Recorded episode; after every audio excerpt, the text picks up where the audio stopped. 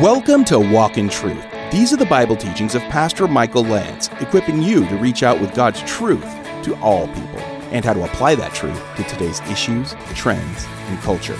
You can learn more about the program and our church when you visit walkintruth.com.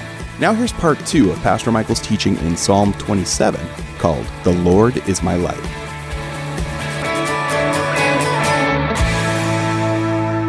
Just like David says, The Lord is my shepherd in Psalm 23, in Psalm 27, he says, The Lord is my light.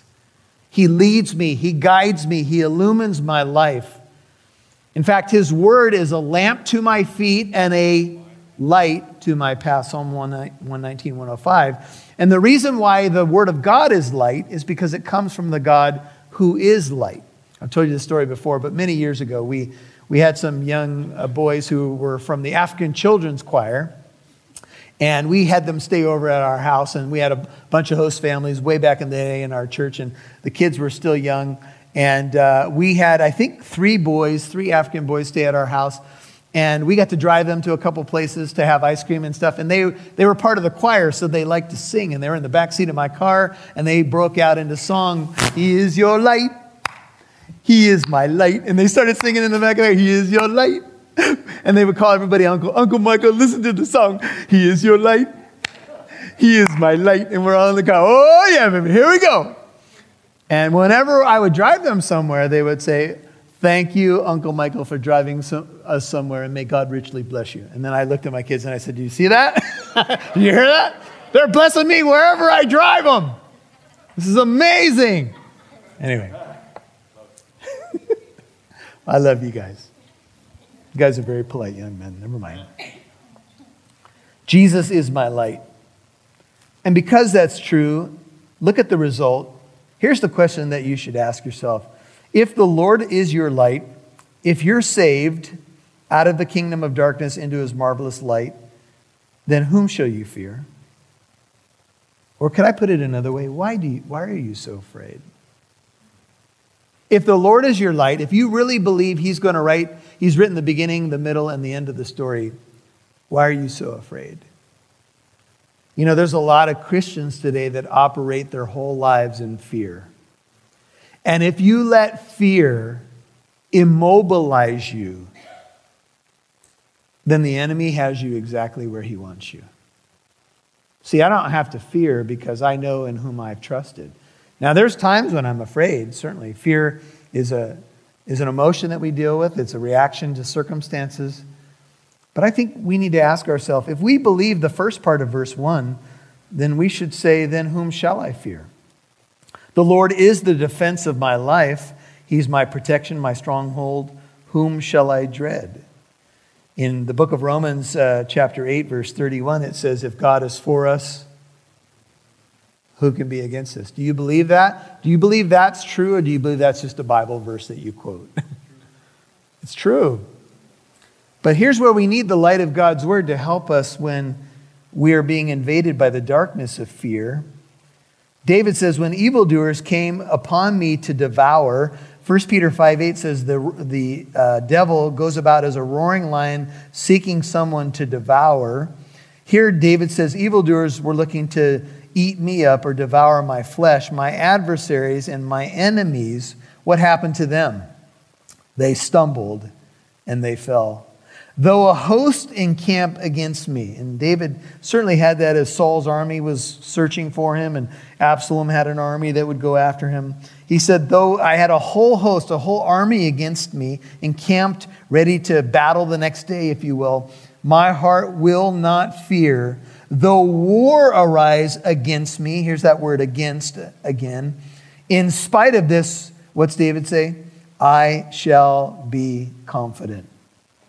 One thing I've asked from the Lord, and that I shall seek or seek after, that I may dwell in the house of the Lord all the days of my life, to behold or gaze upon the beauty of the Lord, and to meditate in his temple or his tabernacle.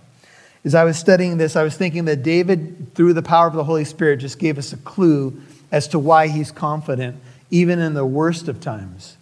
Because he moves his gaze off of his circumstances and on to God.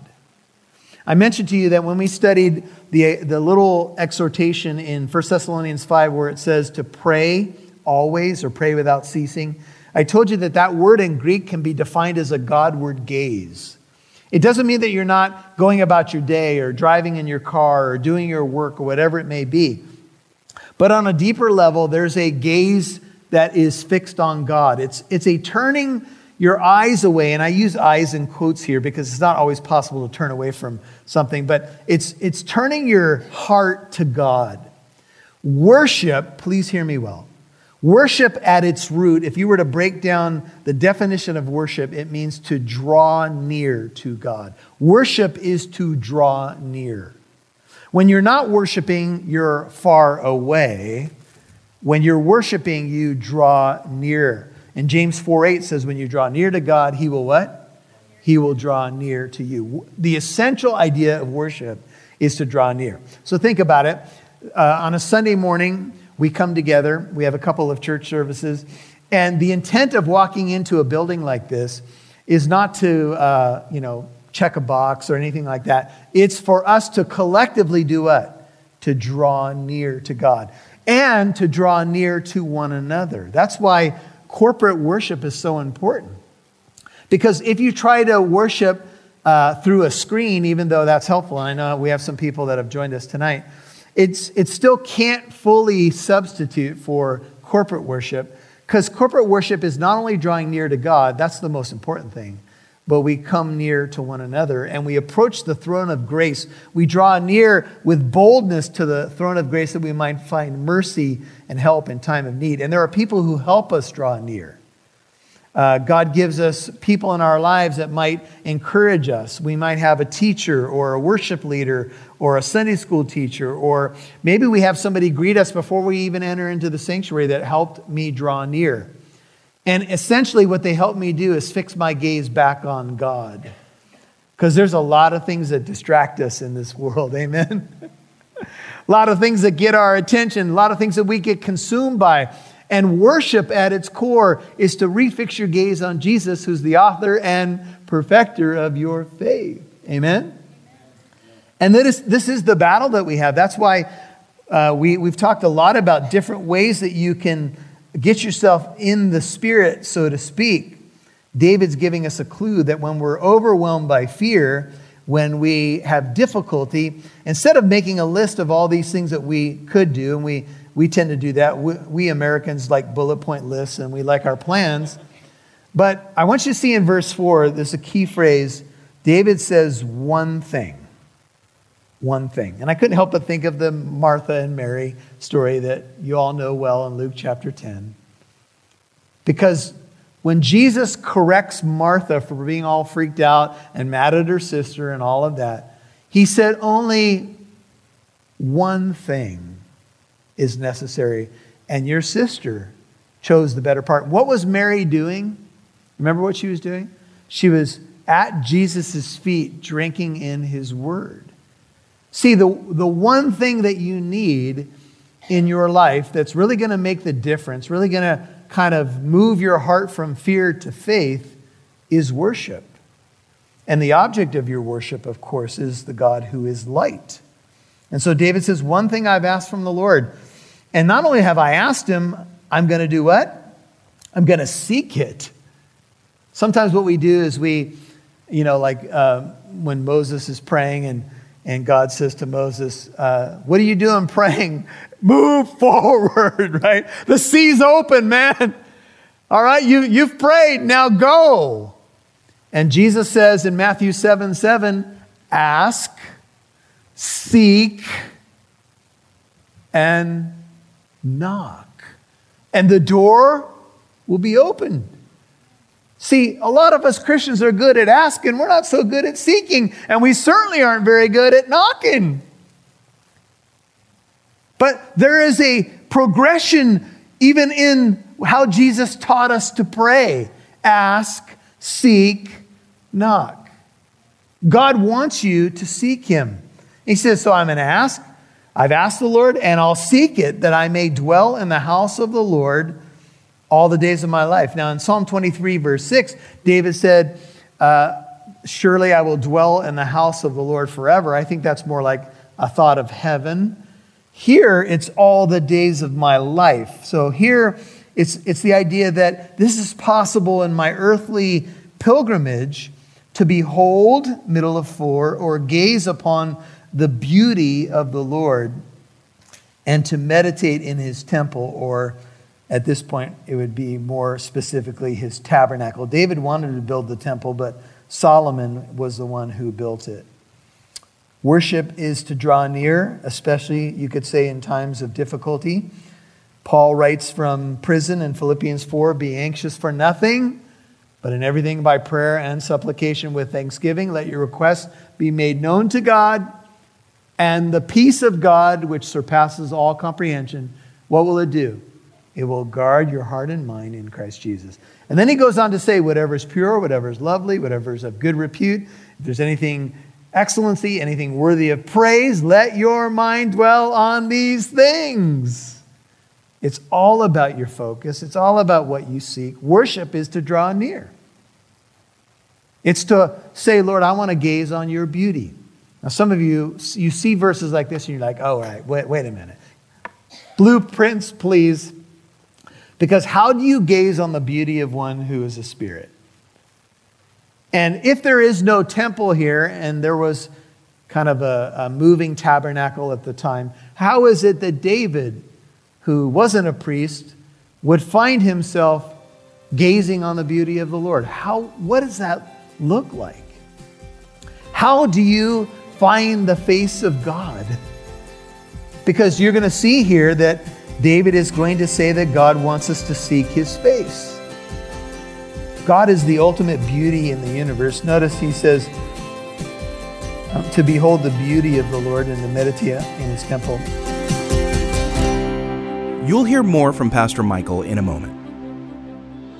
If you just tuned in, then you missed the first half of today's edition of Walk in Truth. That's okay. You can listen to this episode and many others whenever it's convenient for you on your free Living Truth app. Walk in Truth is also on your favorite podcast app. Simply search for and subscribe to Walk in Truth on apps like Apple Podcast, iHeartRadio, Spotify, Player FM, Google Podcast, Stitcher, and many more. Listening to a podcast as well as radio is a great way to get some time in the Word when you're walking, catching up on some work, or if you're like me and just need to listen to some Bible teaching while getting ready in the morning. Remember, you can find Walk in Truth on the Living Truth app or wherever you get your podcasts. We'd love to see who's listening, so please connect with us on Facebook, Twitter, or Instagram. Just do a search for Walk in Truth Show. Now, back to Pastor Michael Lance right here on Walk in Truth. It's to say, Lord, I want to gaze on your beauty. Now, some of you, you see verses like this and you're like, oh, right, wait, wait a minute. Blueprints, please. Because how do you gaze on the beauty of one who is a spirit? And if there is no temple here, and there was kind of a, a moving tabernacle at the time, how is it that David, who wasn't a priest, would find himself gazing on the beauty of the Lord. How, what does that look like? How do you find the face of God? Because you're going to see here that David is going to say that God wants us to seek his face. God is the ultimate beauty in the universe. Notice he says, um, to behold the beauty of the Lord and to meditate in his temple. You know, beauty uh, is, is something that's such a uh, incredible thing. Uh, the, I think it was last night or the night before, someone was pointing out the sky. And uh, I don't know if you guys saw the sky the other night, but it was uh, this incredible uh, sunset. And it was hard to take your eyes off of it because the sun was streaming through these cloud formations and it was kind of like shooting off here and there, and the colors were brilliant. And I was trying to take a picture with my little phone, and then I took some video of it. It never does it justice, right?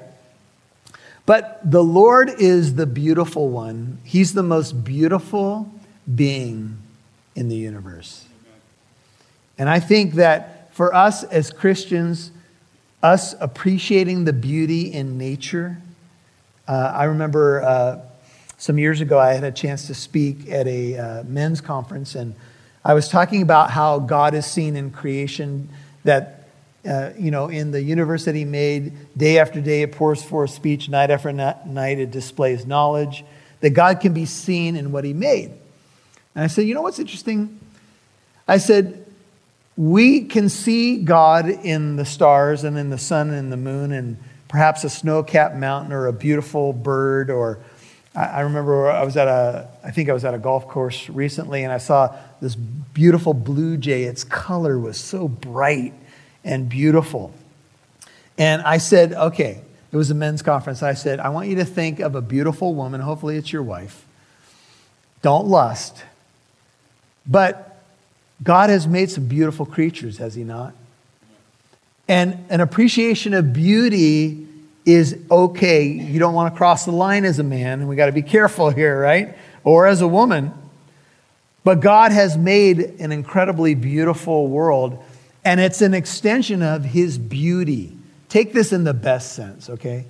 The world is an extension of His beauty, His splendor is on display. In the book of Ruth, uh, Naomi is one of the main characters, and her name her name uh, connects with the root word for beauty. Naomi means pleasant. But remember, as the story goes on, she says, Don't call me Naomi anymore, call me Mara, which means what? Bitter, because I've had a lot of bitterness in my life. But her name actually means pleasant, and that's what the idea of beauty is here. And here's the implication whenever you draw near to God, you are going to find pleasantness, you're going to find beauty. When you gaze upon the Lord, all the cares of the world grow strangely dim in the light of his glory and praise and grace. Amen. See, this is what God wants you to do. The old hymn, Turn Your Eyes Upon Jesus, look full in his wonderful face, and the things of earth will grow strangely dim. See, this is what we need. This is what worship is. And people who have found how to worship God, even, you know, you can have two different people who will get in their vehicle tonight, and one will be walking with the Lord and one may not. There will be a bunch of people who wake up in this city tomorrow morning. Some will be worshiper, worshipers of God, and some will not. And it's not that God is not available to all of us and to all believers. It will be whether or not you decide or, and I decide to seek his face. One experience I'll tell you that I had some years ago. Uh, I believe that the spiritual gifts are for today, and the gift of tongues is a mystery to me. And I, I know that there's a lot of people who fake it and a lot of people who abuse it, and it's out of order. But I, I have heard it done in order where it's beautiful. And so one night I was laying on my bed, and I, and I just was praying and I just said, Lord, I'm just seeking your face right now. I want to know you. I want to know you. I don't want to play church. I don't want to go through the motions. I want to know you. And there was something that came in my mind. It wasn't even verbally out of my lips that I believe was a gift of language from God.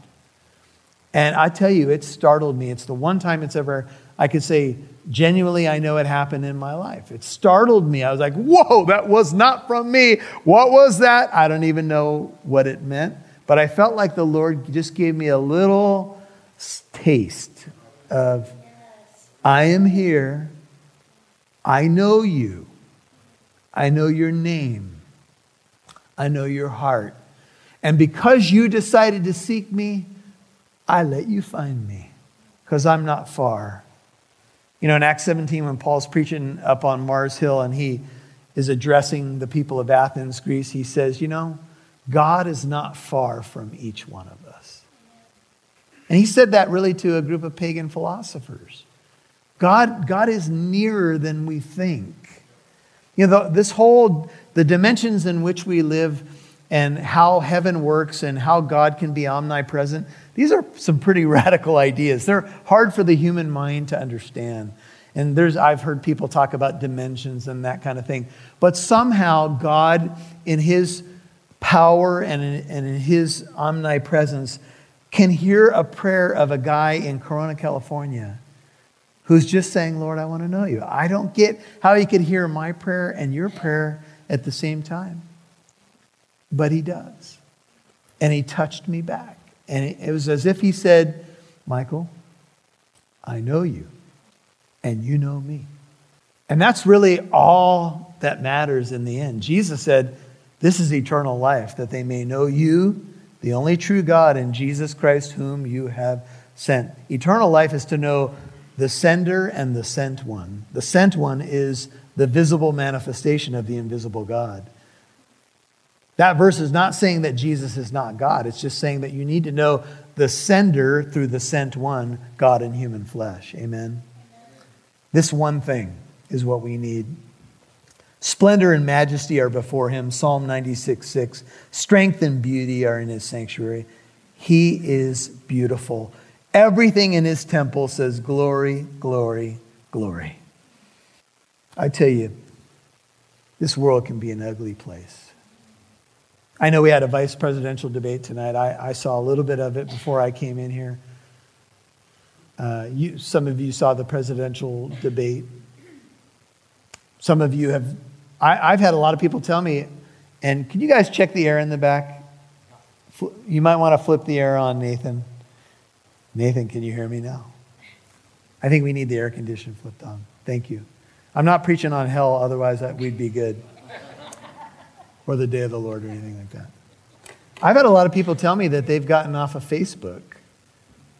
That they, I've had several people tell me in the last week or two, I'm no longer on social media. and I was like, why?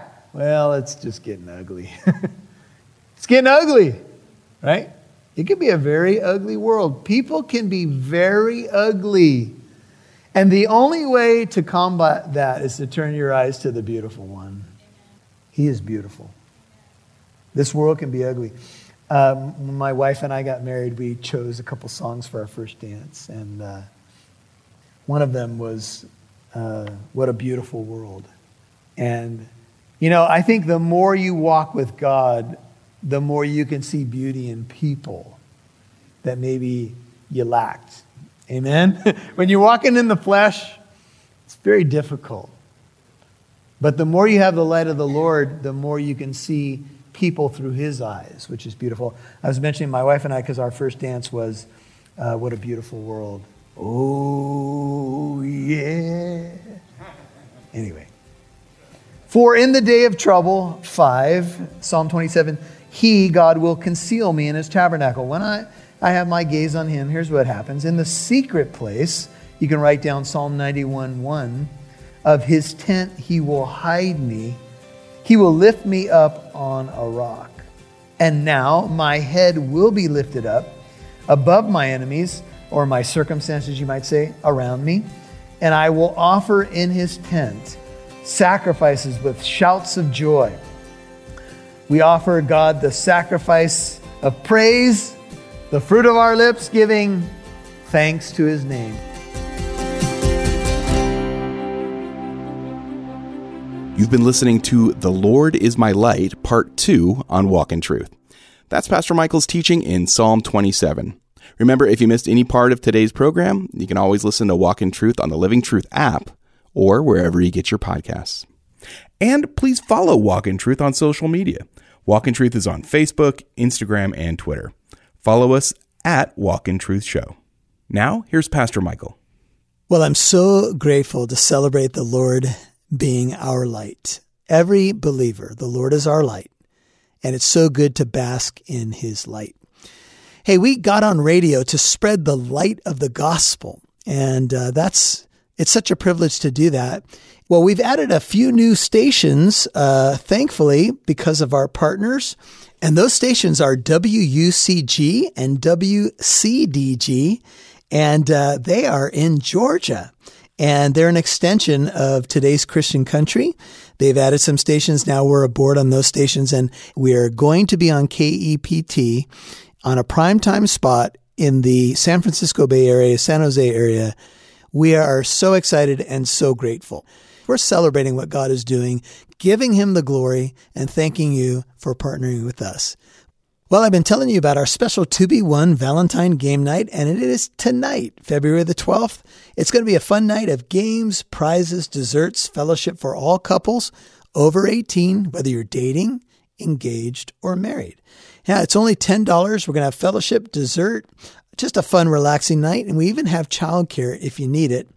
But you need to sign up on the Living Truth app today.